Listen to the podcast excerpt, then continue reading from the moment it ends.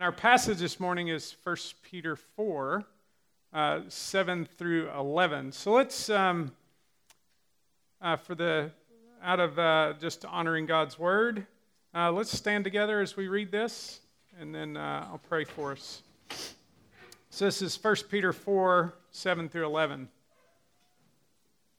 The Apostle Peter says, The end of all things is at hand. Therefore, be self controlled and sober minded for the sake of your prayers. Above all, keep loving one another earnestly, since love covers a multitude of sins. Show hospitality to one another without grumbling.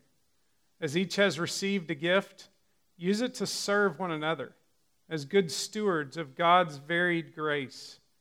Whoever speaks as one who speaks oracles of God, whoever serves, as one who serves by the strength that God supplies, in order that in everything God may be glorified through Jesus Christ. To him belong glory and dominion forever and ever. Amen. Lord Jesus, will you bless uh, the preaching of your word and, and the hearing of your word? Um, you are our rock and our redeemer. We pray that Jesus Christ would receive glory in Jesus' name. Amen. You may be seated. So, just for a few moments this morning, uh, we get to learn.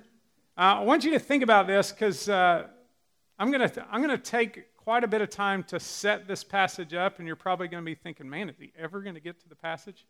But this is uh, important. Uh, it's been important in my life just to think through that. This is one of the closest friends that Jesus, in his incarnate flesh, while he was doing ministry on earth, this was one of his closest friends, Peter. Peter, uh, think about him for a minute. You may know a lot about him just being growing up in the church and reading about him. He's a very passionate man. He, he's, uh, some people would say he's impetuous. He spoke out first before he thought what he was going to say. Uh, was very bold. Uh, he, he, engaged people. Uh, he was, uh, you know, he was just this really dynamic person, this dynamic personality we see in Scripture. He's kind of the spokesman for the disciples to Jesus. And, and uh, just this amazing one, of, he, he got to see, think about what Peter got to see. He watched Jesus heal people, he got to see Jesus calm a storm, he got to see Jesus cast out demons, he got to watch Jesus interact with people and show compassion. He got to watch him raise people from the dead. And he got, to, he got to watch the way Jesus loved and the way he was so passionate and compassionate and caring and kind and generous. He got to watch this human, God man, fully human, fully God man, do life. I mean, could you imagine just watching perfection in humanity. The way that he loved, the way that he engaged people, the way that he looked at people, all of this was, was, was part, of, part of Peter's interaction with him. He, he witnessed ultimate self control and sober mindedness. He witnessed uh, just, just this one who would serve people tirelessly. Just this past couple weeks, I was just thinking, I've just been thinking, reading through a harmony of the Gospels and trying to get like the timeline of Jesus in my, in my head, uh, where he went next and what he did. And Capernaum is just this really amazing place that's like on my radar lately. Um, some archaeologists believe that Capernaum was probably this poor city because of the archaeological digs that they found. The stones are like rough cut and they're not smooth. And you, Matthew says that Jesus kind of made Capernaum his hometown after Nazareth said, eh, we don't want you anymore. Jesus went to Capernaum. Why would Jesus go to one of the poorest towns in the region where there's crippled, there's blind, there's lots of people that need help? Because uh, it's just like Jesus to do that. Uh, and, and so Capernaum, like this tireless, just this series of events jumped out at me. So Jesus gets in the boat to go across, go out on the lake with his disciples, with his friends. A storm blows up. There's likely other boats on, on, on the lake too. They all likely flee back to Capernaum. And Jesus calms the storm, and then Uh, he's tired, obviously. He's been sleeping in the boat, gets up, calms the storm, and then the boat continues on uh, in what Alfred Edersheim believes is a night scene where he casts out a demon into the pigs and they fall off the cliff.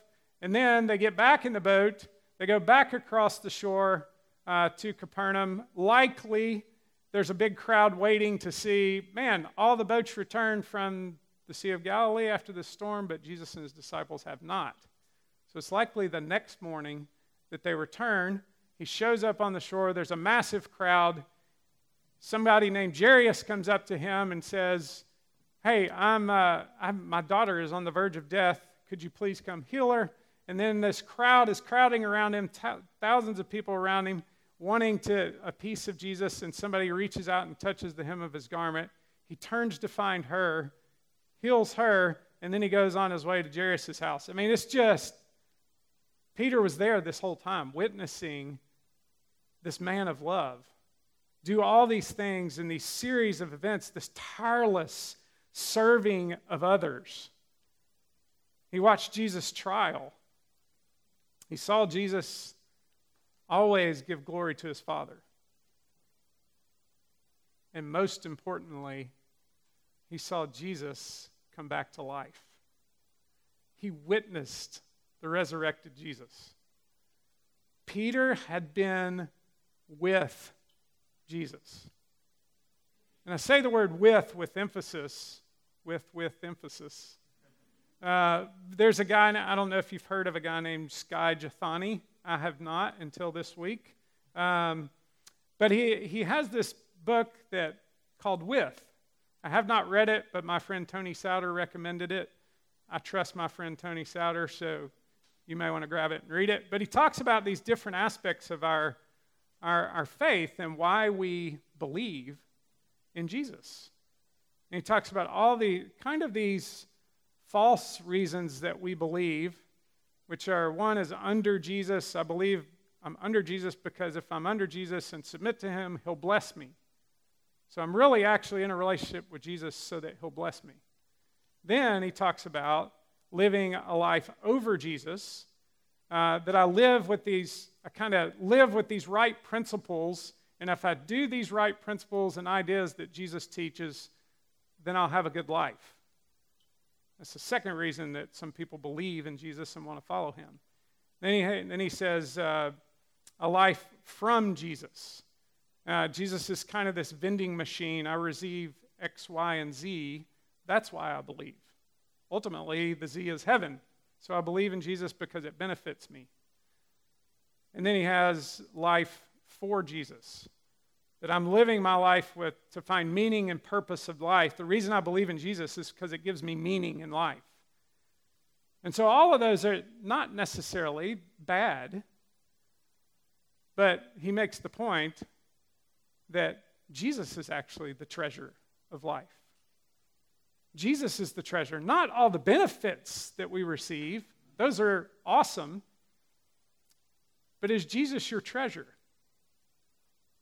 Peter is a man deeply in love with his friend and his Savior. Not just because of the benefits and the beauty of what Jesus has done, which has rescued us from sin and death and brought us into his eternal light. Praise be to God if if that were it, that would be enough. But he calls you and I friends. Do you know him? Have you been with him? Have you been with Jesus that you could characterize and know him and describe him?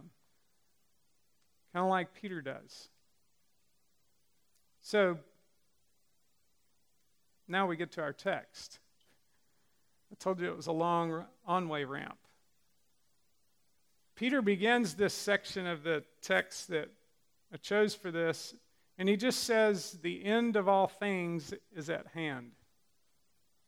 Why does he why do we start there? The end of all things is at hand. This is like, I think it's uh, part of this is because Peter has Jesus on his mind. All the New Testament authors have Jesus on their mind. And he says, The end of all things is at hand. He's heard Jesus say, the kingdom of God is at hand. And Peter is is wondering and longing for this Jesus to return. I don't know if any of you have read Randy Alcorn's book on heaven, but he's got some really cool concepts in there, some really neat truths that I've I've never thought of before. And I think heaven is kind of uh, it's kind of like how many of you like Christmas morning? Like Christmas morning is like, oh man, like you're so excited, the anticipation, that Christmas Eve, the night before, you're, you're so excited, you get up early, and uh, I think that's what heaven's like. I think everybody in heaven is just waking up. If, if you wake up in the mornings, whatever that looks like, and, uh, and they're like, Jesus, is this it? Is this the day that you get to go back? Is this the day we get to go back with you and watch you redo everything and, and bring the final consummation in? I think that's Peter's attitude here, and he says, The end of all things is at hand. Every Christian throughout every age has that hope right? And we've heard through the pandemic, like, Jesus must be coming soon. Maybe he is, uh, but maybe in his mercy and patience he'll tarry. So, what is this at hand? The, the end of all things is at hand. And I think Peter's also excited about this because he knows that Jesus ushered in this whole new order of life. Kind of had the world of Adam and the world of Jesus, and and Jesus has ushered in this new climactic kingdom that has come. Right? There's the kingdom that's already here. And you hear about the already and the not yet. Uh, Peter is talking about the right now. The already is Jesus says the kingdom of God is at hand. When Jesus came, the king has come to earth and established his kingdom. It's here, it's growing, it's amongst you, it's in your family, it's in your heart, it's in your community. The kingdom is here. But there's also this tension of the kingdom is not fully here. So there's this not yet part of the kingdom. And Peter's talking about so in the meantime, what are we doing the right now? It's kind of like in, in, high school, I was an awful hitter. And uh, I have excuses for that. One would be that I, in my freshman year in high school, I sat in a lecture hall, kind of like this. I was sitting back kind of where my wife is, and I started writing on the board. Professor did, and I couldn't read the board.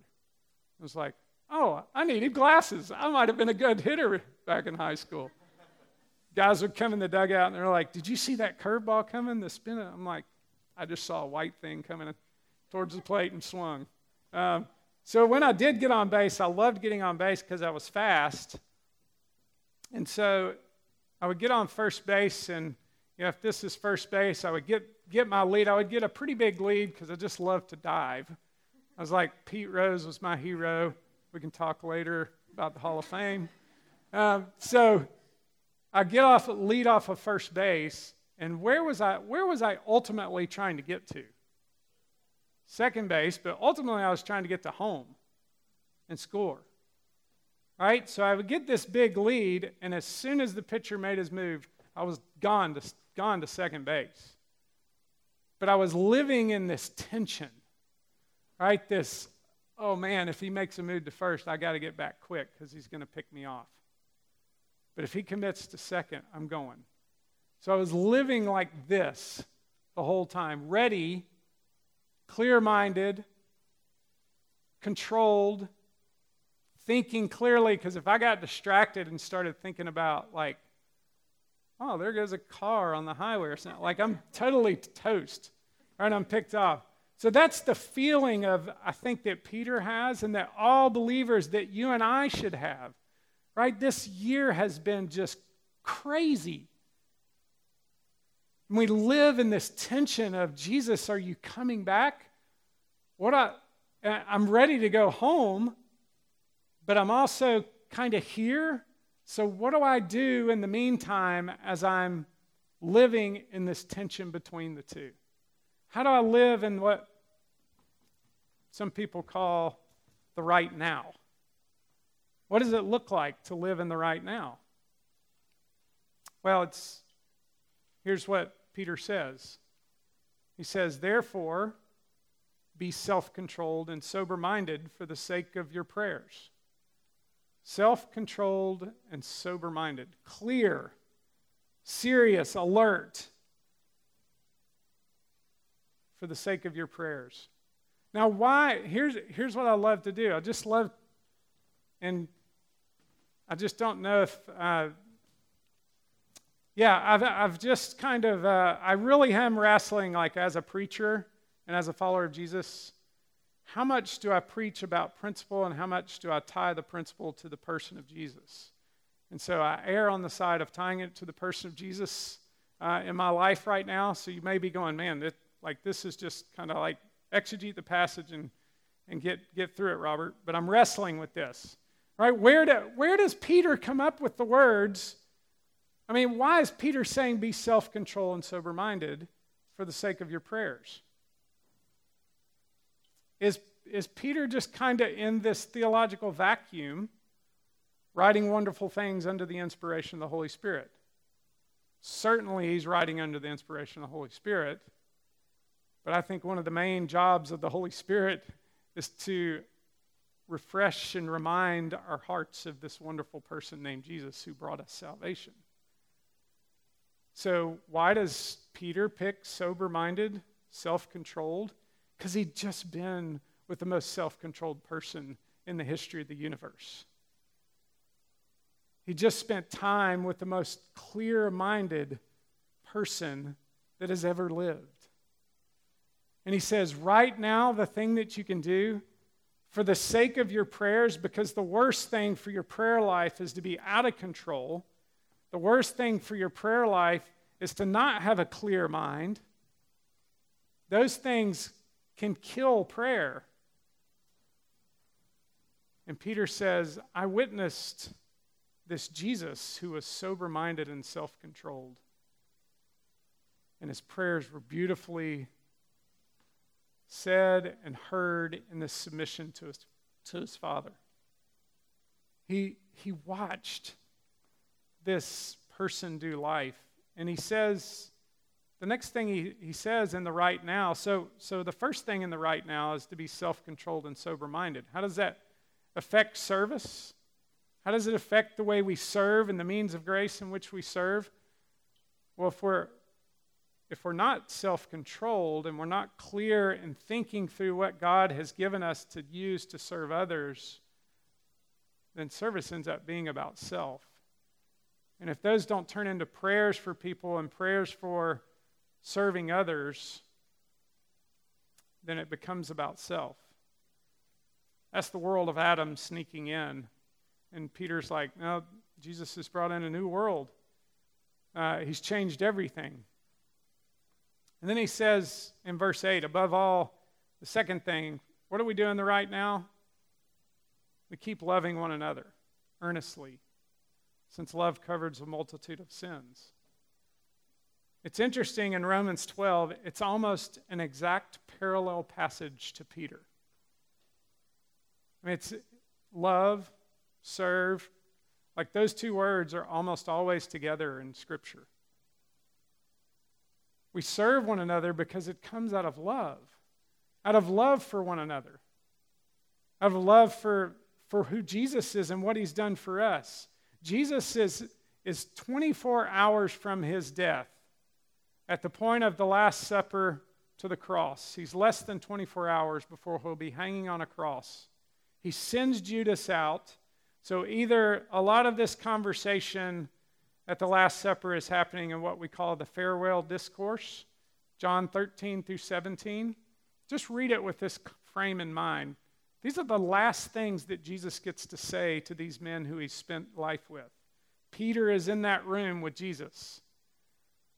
I think it's likely that Jesus does a lot of this while he's still around the table after he sends Judas out. But it's also some scholars believe that Jesus is even on the road walking to Gethsemane and he's still having these conversations with them. In the midst of all that's going on, what would you be thinking about if 24 hours from now you were going to be dead?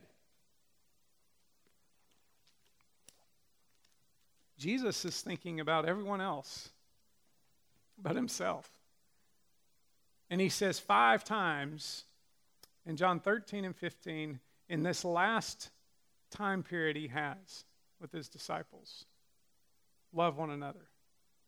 Love one another. Love one another. Love one another. You getting tired of hearing it? He says it one more time. Love one another. Five times. Why does Peter say, above all, keep loving one another earnestly? This is who Jesus is the loving, most loving person that's ever been, the God man. It's, love sits at the center of the universe. Love is in the, this eternal communion between the Father and the Son and the Holy Spirit. Isn't it amazing? Uh, where do you think Peter gets the whole idea of love covers a multitude of sins? Man, of anyone who's experienced love that covers sin, Peter has. I mean, he's the one that denied Jesus three times. Can you imagine carrying that until for three days while Jesus, you're waiting on the resurrection? And Jesus tells him he's going to. He's like, No, I'm, I'll die with you. And he denies Jesus. And then what does Jesus do on that shore? And J- Peter jumps out of the boat and runs to Jesus. And Jesus says, Do you love me, Peter? Yes, I love you. Feed my sheep. Do you love me, Peter? Yes, I love you. Three times. love covered a multitude of sins. He had experienced that firsthand with Jesus.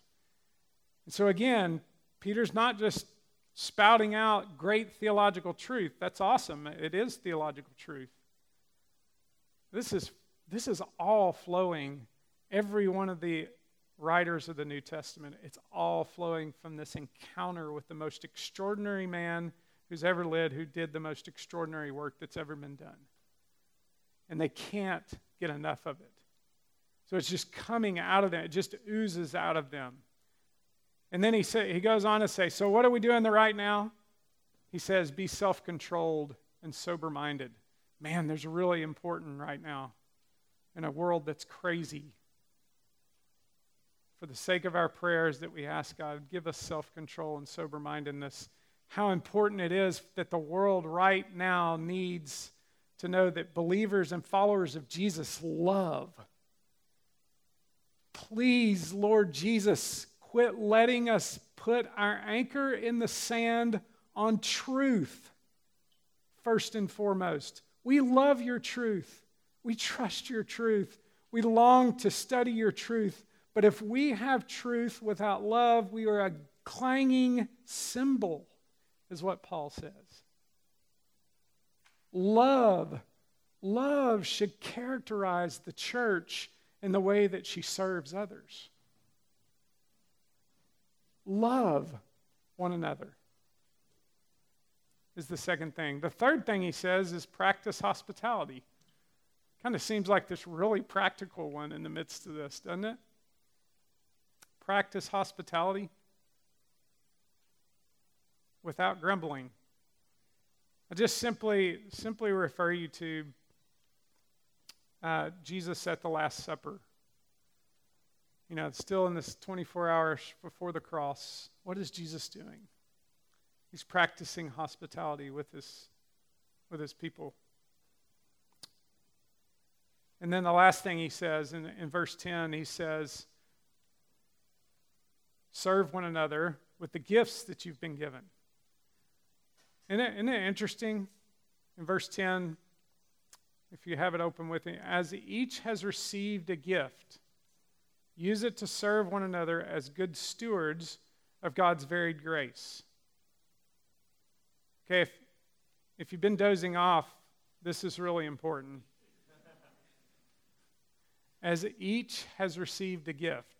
That means every single one of you sitting here and online, you've been given a gift. What is your gift? Some of you are thinking, man, I don't have any gifts. Like, God's not going to use me. I, if you knew the number of times I've screwed up, if you knew the amount of shame that I have because I've, sometimes I've really tried to step out and use that gift and it's just been thrown in my face, I'm not going to do it again. Some of you are there, and I, and I encourage you, like, if you just feel like, man, I, I have no idea what my gifts are, talk to the elders. Talk to Pastor Jimmy. Like, we can help you guys figure those things out. They've got, like, tests and stuff you can take to figure out your spiritual gifts. Um, but it's probably like right there, it's probably pretty natural. But isn't it cool that everyone is sitting in this room and online has, has been given a gift? And what is a gift used for? Is it used for yourself? It's to be used for others to serve other people with. Like, that's what the body of Christ talks about. That's what Paul talks about in 1 Corinthians 12. We have all these varied gifts that have been given, and, and he says, he says it's uh, as each has received a gift, use it to serve one another as good stewards. Right? What's a, what's a steward? That's a funny name. I've got a brother named Stuart. I don't know if that it's an English name. I don't know if it comes from steward. Um, but Peter says to, to steward your gifts. Uh, I have a friend of mine who's a, a fisheries biologist. Uh, I have my, my graduate degree in fisheries biology. He and I used to talk a lot. He's, he actually stayed in that field and as a fisheries biologist, a fisheries manager up, up on Lake Erie. Is anybody from Lake Erie area? I know, like, no. Lake Erie is known for its world class walleye population. Uh, and my friend uh, manages the entire population of walleye on Lake Erie. That's a pretty big job. So he does all these studies and uh, telemetry work and all this kind of stuff. Really fascinating stuff. And uh, his name's Chris. And I said, Chris, you know what's cool about this? Like, you're stewarding God's creation. Because left to man's futile hearts, we're, we're, we like to destroy God's creation. And you're getting to steward it, you're getting to care for it, and to take good care of it as a steward. And I just think, I think when, when he says, um, when Peter talks about stewarding these gifts, are you cultivating them? Is it is it something like bad stewardship would be taking the gift and using it to serve yourself and your own end. That would be bad stewardship of your gift. That's what the world of Adam says, right? In full service, uh, in full use of your gift, it's to serve self. Good stewardship is the idea is to look after something with great care and use it for the benefit of someone else. Right, my friend is managing the Lake Erie population for the sake of everyone who comes there and fishes and eats those fish. He, it's a benefit to other people. Think of an airline stewardess. If the airline stewardess or steward didn't take care of you on the plane, you could be in danger. So they care for you. It's watching over something with great care. Charles Spurgeon gives a, a, a, really cool illustration that Jimmy put me onto. It's called The Carrot and the Horse. Let me, get, let me read it to you. It says, Oh, I just realized this story begins with Once Upon a Time. So, just like all good stories. Once upon a time, there was a gardener who grew an enormous carrot. He took it to his king and said, My lord, this is the greatest carrot I've ever grown and ever will grow. Therefore, I want to present it to you as a token of my love and respect for you. The king was touched and discerned the man's heart. So he turned to go, but the king said, Wait, you are clearly a good steward of the earth. I own a plot of land right next to yours. I want to give it to you freely as a gift so you can garden it all. The gardener was amazed and delighted and went home rejoicing. But there was a nobleman at the king's court who overheard all this, and he said, My, if that's what you get for a carrot, what if you gave the king something better? Hmm. The benefit, interjection of me, the benefits. Am I following Jesus because I think I'm going to get something better?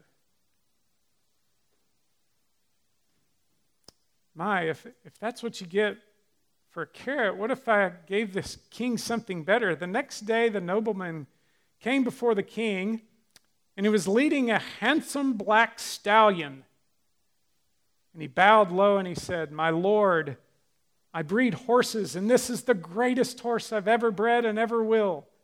Therefore, I want to present it to you as a token of my love and respect for you. But the king discerned his heart and said, Thank you. And he took the horse and simply dismissed him. the nobleman was perplexed. So the king said, Let me explain. The gardener was giving me the carrot, but you were giving yourself the horse.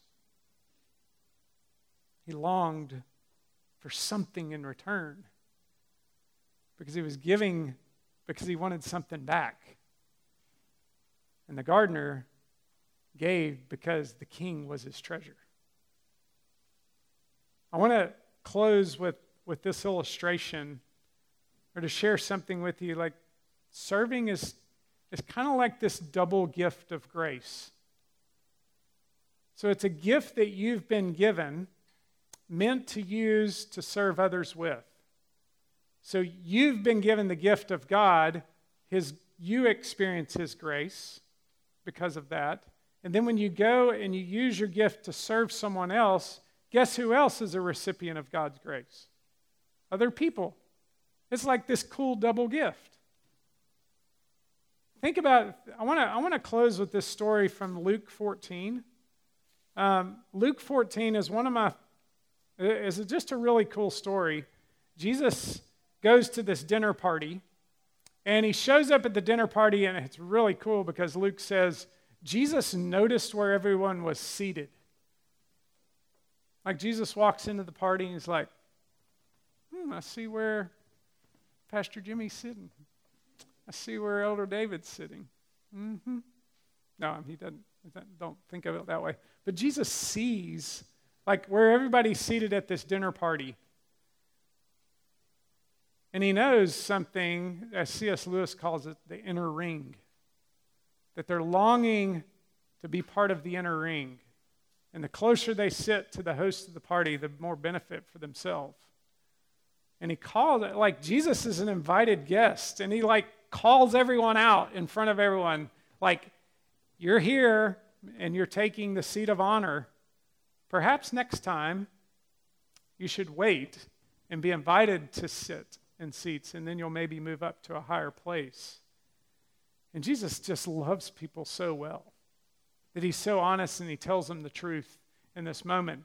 And as if that's not enough, it's like, could you imagine being invited to dinner to somebody's house and you walk in and all the guests are there and you turn to the host? This is what Jesus does next. And you go, uh, Yeah, you invited the wrong people. Like he says this in front of everyone. So he's first lovingly told the guest, You're going for the seat of honor because you want to serve yourself.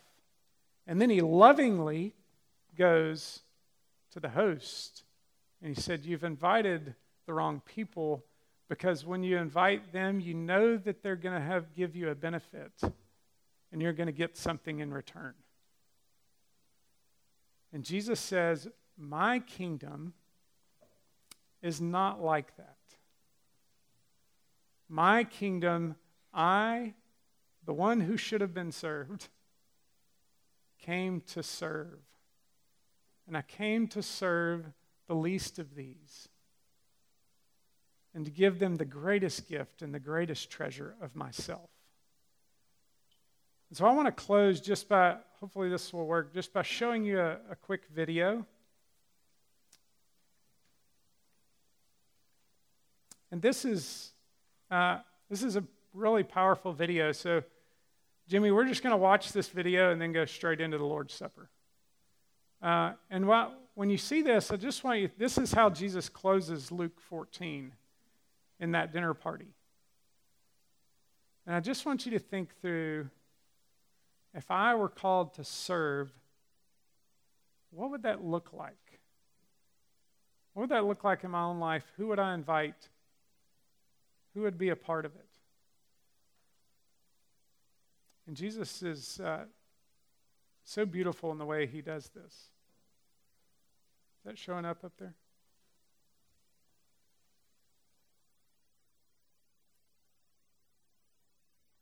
Spinning. Oh, there it goes, I think. Here we go.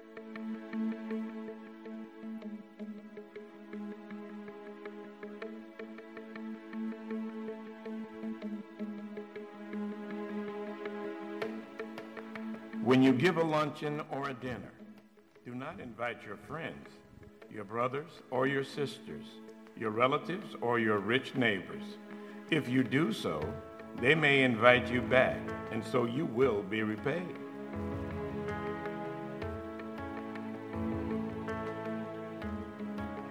But when you give a banquet, invite the poor, the crippled, the lame, the blind, and you will be blessed. Although they cannot repay you, you will be repaid at the resurrection of the righteous.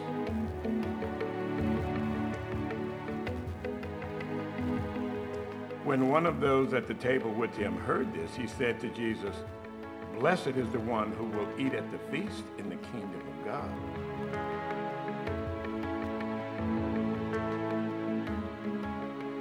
Jesus replied, a certain man was preparing a great banquet and invited many guests. At the time of the banquet, he sent his servant to tell those who had been invited, Come, for everything is now ready. But they all alike began to make excuses. The first said, I have just bought a field and I must go and see it. Please, excuse me. Another said, I have just bought five yoke of oxen, and I'm on my way to try them out. Please, excuse me. Still another said, I just got married, so I can't come.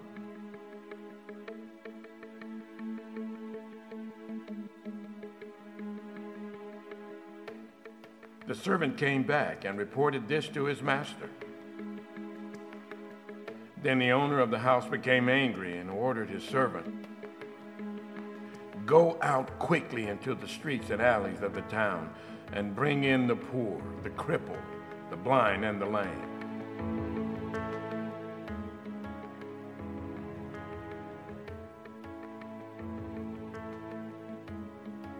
Sir, the servant said, what you ordered has been done, but there is still room. Then the master told his servant, Go out to the roads and country lanes and compel them to come in, so that my house will be full.